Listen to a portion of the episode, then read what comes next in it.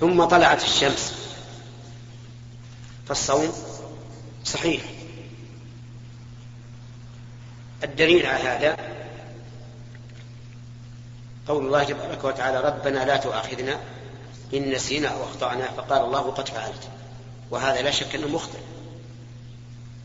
لأننا نعلم أنه لو علم أن النهار باقي ما أكل ولا شرب.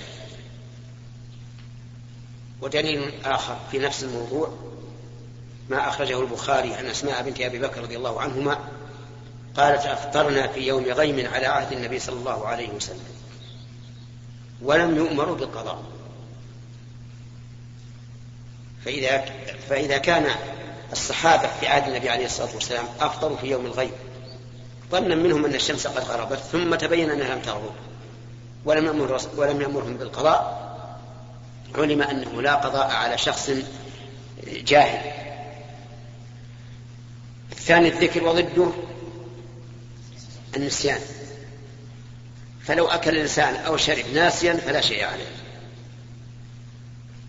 لقول الله تعالى: ربنا لا تؤاخذنا إن نسينا وأخطأنا فقال الله تعالى قد فعلت.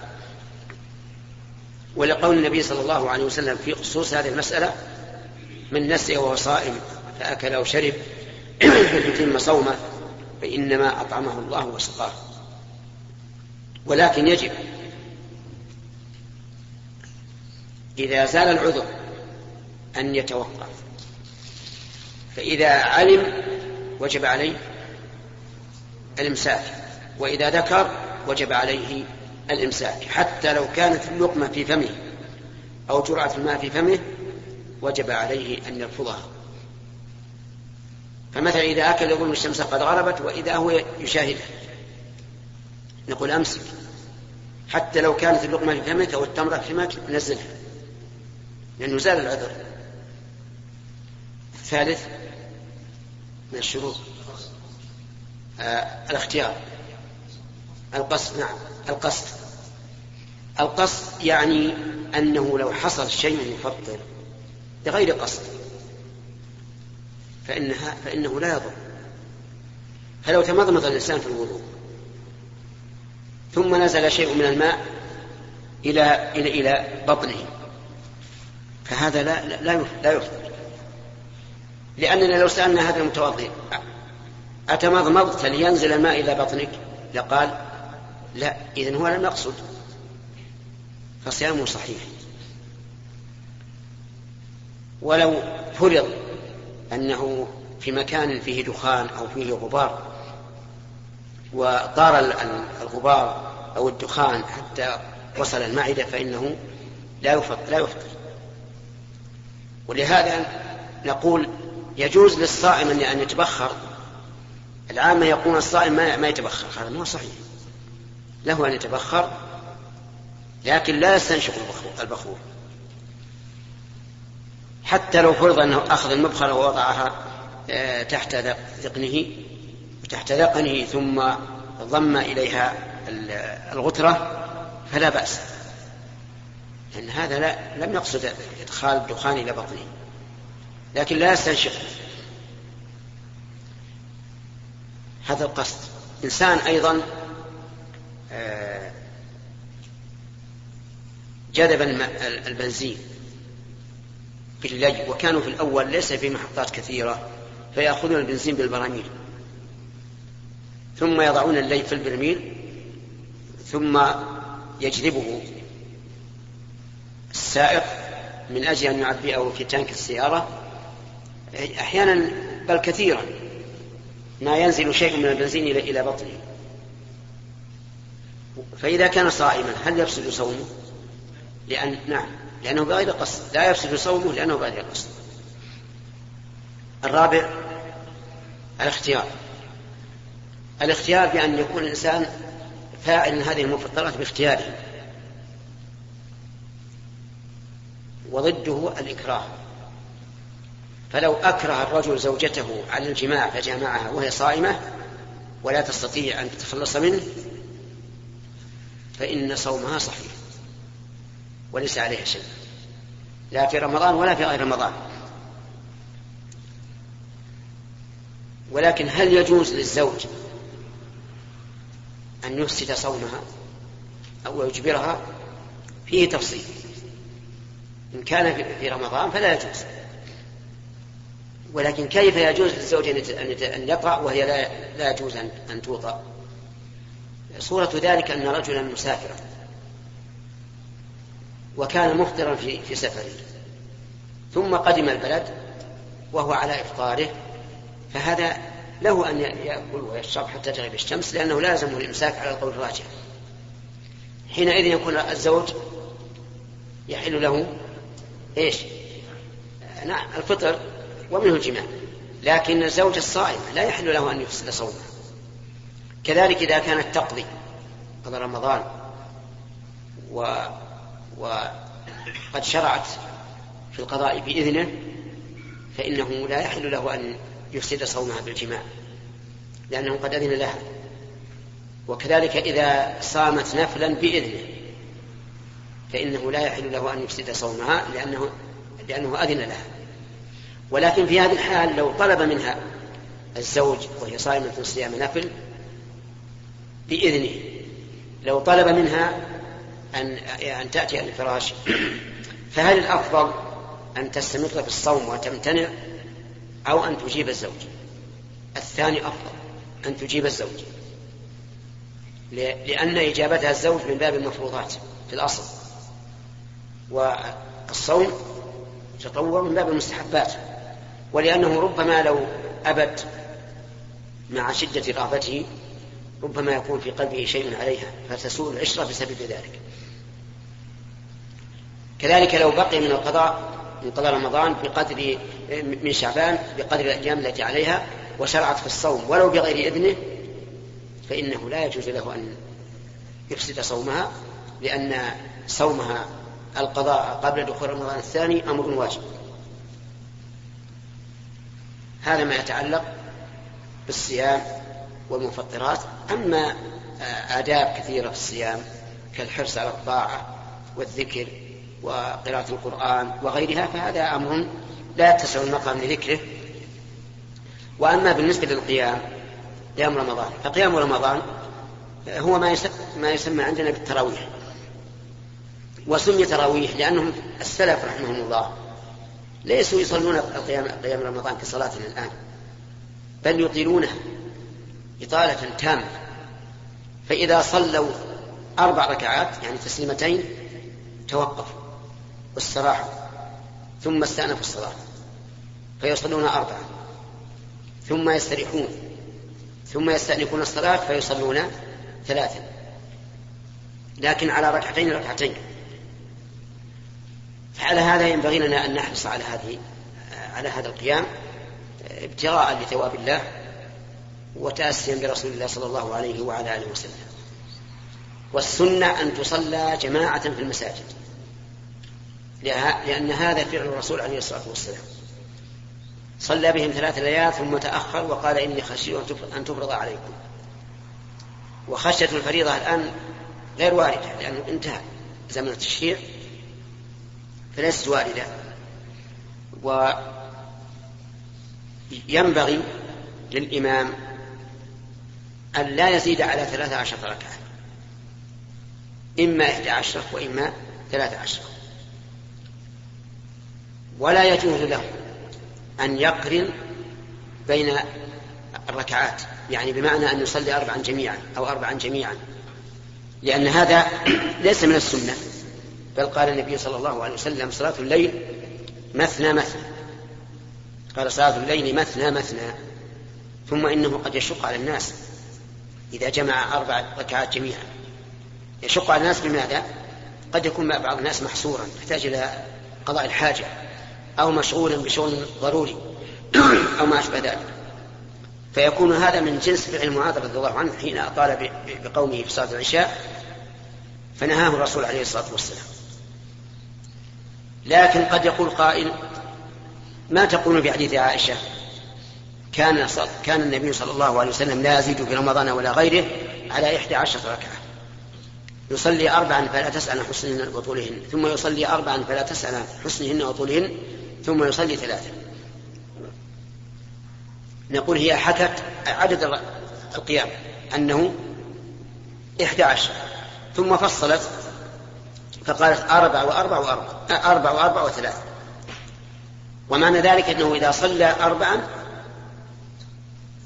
توقف ثم صلى أربعا، هذا هو المتعين، ولا يمكن أن يحمل على أنها أربع مسعودة لوجهين. الوجه الأول أن هذا الإجمال الذي حصل في حديث عائشة فصل من عائشة رضي الله عنها نفسها أنه كان يصلي ركعتين ثم ركعتين ثم ركعتين ثم ركعتين ثم ثلاثة. ثانيا أن الرسول عليه الصلاة والسلام نفسه قال صلاة الليل إيش مثنى مثنى. ومن فهم من بعض الناس أنه يقل من أربع فقد فهم خطأ ولم يجمع بين النصوص. كذلك أيضا لا نرى أنه يجوز للإنسان أن يوتر بسبع أو تسع سردا في في التراويح. لأن يعني بعض الناس قال أنا أوتر خمس جميعا أو سبع جميعا أو تسع جميعا ليعلم الناس السنة، فيقال أأنت أحرص على إبلاغ السنة والشريعة من رسول الله؟ فالجواب قطعا لا. هل قام الرسول بالناس على هذا الوجه؟ لا، إنما أوتر بنفسه في بيته، أوتر بخمس ولم يسلم إلا في آخرها، وبسبع لم يسلم في آخرها، وبتسع لم يسلم إلا في آخرها، ما صلى بالناس على هذا. والإنسان الذي يصلي للناس يجب أن يراعي أحوال الناس. أرأيتم رجلا جاء يصلي في المسجد وصلى بهم تسعا جميعا، ماذا يكون مشقة على الناس؟ قد يحدث الإنسان أن يحتاج إلى الخلاء، وقد يدخل الإنسان على أنها ركعتين يريد أن يصلي ركعتين أو, أو أربع ركعات وينصل إلى البيت لحاجة. ثم إذا دخل الآن ماذا ينوي؟ لأن هذه الخمسة والسبعة والتسعة ستكون إيش؟ وتر ولا قيام؟ وتر. ماذا ينوي الداخل؟ الداخل سينوي أنها تهجد قيام لأنه لا يدري عن الإمام، فتختلف النية، وحينئذ سيتعب هذا الداخل، ثم في التالي نقول إنك لم توتر لأنك ما نويت الوتر. فلهذا يجب على الناس أن يراعوا، على الأئمة أن يراعوا أحوال الناس، وأن يضموا السنة بعضها إلى بعض حتى يتبين الأمر. ثم إذا قال أنا أريد أن أعلم الناس السنة نقول جزاك الله خيرا، أبلغ الناس السنة بالقول، قل إن الرسول يوتر بخمس جميعا وسبع جميعا وتسع جميعا ويتشهد في الثامن ويقوم بلا سلام. علم الناس بهذا اللفظ. وأما أن تقول أعلمهم بشيء يشق عليهم وليس من هدي الرسول عليه الصلاة والسلام فعله فهذا غلط. لذلك أحث إخواني الأئمة وكذلك غير الأئمة أن يحث الناس على هذه التراويح، وأحث الأئمة على أن يصلوا التراويح صلاة مطمئنة ليس فيها سرعة ولا عجلة، لأن الله تعالى يقول هو الذي خلق الموت والحياة ليبلوكم أيكم أحسن عملا، لم يقل أيكم أسرع عملا. والناس في رمضان يحبون أن يطمئنوا كثيرا في الركوع والسجود والتشهد. الآن كثير من الأئمة حسب الأسنان في الركوع يسبح ثلاثا بسرعة، والمأموم يقول الإمام سمع الله لمن حمده قبل أن يسبح مرة واحدة، لأن المأموم سوف يشرح في الركوع متى؟ بعد وصول الإمام إلى الركوع، فيقوم الإمام قبل أن يقول المأموم مرة واحدة. كيف هذا؟ كذلك في التشهد، ما أن يصل الناس إلى قولهم أشهد أن لا إله إلا الله وأشهد أن محمدا عبده ورسوله إلا إيش؟ إلا سلم الإمام. أعوذ بالله. دع الناس يكملون الصلاة على الرسول عليه الصلاة والسلام على حسب ما علمهم الرسول. الرسول علمهم كيف يصلون عليه. ماذا قال لما قالوا كيف نصلي عليه؟ قال قولوا اللهم صل على محمد وعلى آل محمد كما صليت على إبراهيم وعلى آل إبراهيم إنك حميد مجيد، اللهم بارك على محمد وعلى آل محمد كما باركت على إبراهيم وعلى آل إبراهيم إنك حميد مجيد. ثم إنه أمر أمته عليه الصلاة والسلام إذا تشهد التشهد الأخير أن يقولوا أعوذ بالله من عذاب جهنم ومن عذاب القبر ومن فتنة المحيا والممات ومن فتنة المسيح الدجال. كثير من الأئمة مع الأسف في قيام رمضان لا يصلون إلى هذا الحد، فتجد المؤمن يرتبك، هل يسلم قبل أن يكمل التشهد أو يبقى يكمل التشهد وإذا بالإمام قد قرأ الفاتحة من التسليمة الثانية.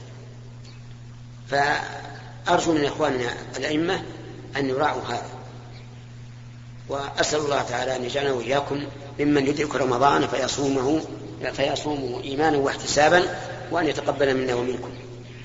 ولعل هذا المجلس يكون إن شاء الله فيه فائدة، والتفسير ليس وقته محدودا حتى نقول لا بد منه إن شاء الله تعالى الأيام نحن في مستقبل الأيام، ونسأل الله أن يعيننا على الخير والطاعة. نأخذ كم سؤال لما بقي من الوقت.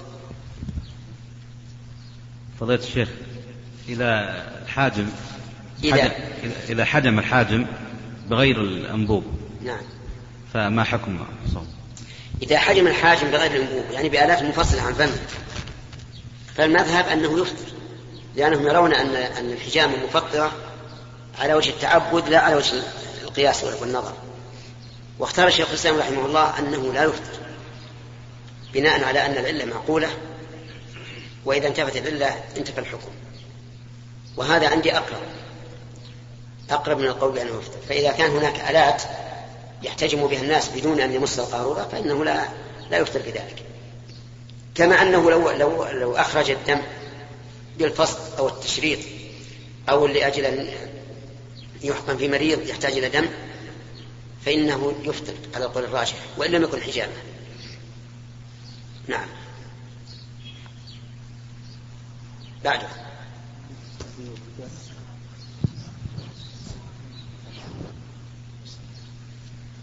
الله الرحمن الرحيم. الله عنك يا فضيلة الشيخ، هل هناك حديث صحيحة ثابتة في فضل كل من شهر رجب وشعبان وفضل بفضل ايش؟ في فضل كل من شهر رجب وشعبان وفضل الصوم فيهما؟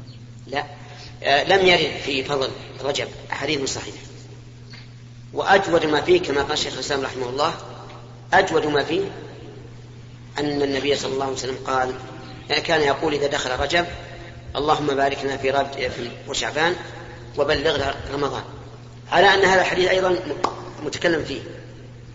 وعلى هذا فلا يمتاز شهر رجب عن جمادى الآخرة التي قبله إلا بأنه من الأشهر الحرم فقط، وإلا ليس فيه صيام مشروع ولا صلاة مشروعة ولا عمرة مشروعة ولا شيء، هو كغير من الشهور. أما شعبان فنعم يمتاز عن غيره بأن النبي صلى الله عليه وسلم كان يكثر صومه، بل كان يصومه كله إلا قليلا، فينبغي الإكثار من الصيام في شعبان. بعده. السلام عليكم يا شيخ، إذا وقت وقت الإمساك بعضنا عن الأذان على أوقات طبعا التقويم أم القرآن، والبعض يعني هل يقف على التقويم أو يقف مع مع النظر؟ يعني لا، النظر مقدم. يعني مثلا لو كان التقويم يقرر أن الشمس غربت وأنت تشوف الشمس لا يجوز أن تؤذن ما دمت ترى الشمس، وهذا يقع كثيرا. يعني شوهد أن التقويم قد قرر غروب الشمس والذين في البر يقولون ما غابت، فالنظر مقدم. نعم،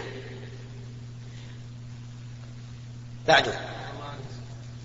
هل ثبت النبي صلى الله عليه وسلم احتجم وهو صائم؟ لا، ما ثبت أنه احتجم وهو صائم، ثبت أنه احتجم وهو محرم.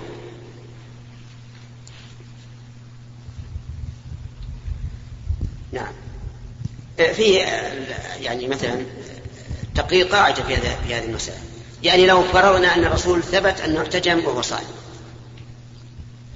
فلدينا أمران: احتجامه وهو صائم بناء على أن الأصل عدم الفطر بالحجامة، فإذا جاء دليل يدل على أن الحجامة مفطرة أخذنا به، لأن هذا الدليل الذي يدل على أن الحجامة مفطرة دليل ناقل عن الأصل فيكون فيه زيادة العلم، فيقال أن نأخذ بما فيه زيادة العلم. هذه واحدة. الشيء الثاني أن الرسول احتجم وهو صائم، أي صيام احتجم، أي صيام كان، هل هو فريضة أو نافلة؟ لكن نافلة ما في ما في ما في مشكلة، لأنه يحتجم ويفطر وليس فيه إشكال. هل هو فريضة؟ أيضا الفريضة إذا كان محتاجا إلى ذلك جاز أن يحتجم. فهذه قضية عين لا يمكن أن نجعلها معارضة للحديث القولي، بل إن بعض العلماء كالشوكاني رحمه الله يرى أنه لا تعارض بين قوله صلى الله عليه وسلم وفعله، لأن فعله يحتمل الخصوصية فلا يعارض به القول العام. لكننا لا نوافق على هذا، نقول يجب الجمع بين قوله وفعله، لكن فعله يكون قضية عين له احتمالات فلا يعارض، لكن والأصل عدم وجود الاحتمال. نعم. السؤال خارج عن لا, لا لا السؤال في الموضوع موضوع اللقاء، إلا إذا خلص الأسئلة فيه لا بأس. هل خلص الأسئلة فيه؟ لا تعداك تعداك تعداك مرة من عندك وخليت اللي وراء. نعم نعم في الصيام. يلا خذ الميكروفون. شيخ بارك الله فيكم، بالنسبة لقضية عند بعض المربين في مسألة الصيام، ايش قضية عند بعض المربين للشباب في الصيام نفسه، نعم يعني ذكر عنكم يا شيخ بالنسبة لجمع الشباب في مسجد أو في منزل والاتفاق على الإفطار في هذا سواء كان في رمضان أو في الاثنين والخميس، ما يعني لا أهم شيء الاتفاق على الصيام، أهم شيء الاتفاق على الصيام. نحن نرى أن هذا المبدأ لم يكن عليه الصحابة، إنهم يتواعدون بصوم يوم الاثنين أو الخميس أو ما أشبه ذلك، ويخشى أن, أن تتطور المسألة حتى يرتقي إلى ما هو أشد ثم نشبه أهل التصوف الذين يتفقون على ذكر معين يفعلونه جماعة. فلذلك نقول يقال مثلا للشباب من صام غدا ف... فسيكون الإفطار عند فلان مثلا، هذا لا بأس به، لكن اتفاق على صوم يوم معين هذا ليس من هدي الصحابة. ثم كون الإنسان يعود نفسه أنه لا يصوم إلا إذا صام معه غيره هذه بعد مشكلة، فكون الإنسان يصوم من طوع نفسه سواء كان معه غيره أم لا هذا هو الذي عليه السلف الصالح. إذا قدم الإنسان مثلا وجبة السحور فمجرد أن شرع في الأكل شرع المؤذن في الأذان، هل يقطع الأكل أو يأكل ما تيسر له؟ بارك الله فيك. أما إذا كان المؤذن يقول أنا لا أؤذن إلا إذا رأيت الفجر فإنه يجب قطع من حين ما يسمع الأذان، لقول الرسول صلى الله عليه وسلم إن بلالا يؤذن بليل فكلوا واشربوا حتى تسمعوا أذان ابن أم مكتوم فإنه لا يؤذن حتى يطلع الفجر. أما إذا كان على التقويم فالتقويم عندنا فيه تقديم في الفجر خاصة، يعني نحو خمس دقائق على أنك كما ترى الآن أنت تحضر هنا كما يعرف الإخوان بعض المؤذنين يؤذن على التوقيت وبعضهم يتأخر، يعني فعلى كل حال الإنسان يوم الساعة مضبوطة يمكن أن يعرف طلوع الفجر بأن يضيف إلى التقويم خمس دقائق وحينئذ يمسك.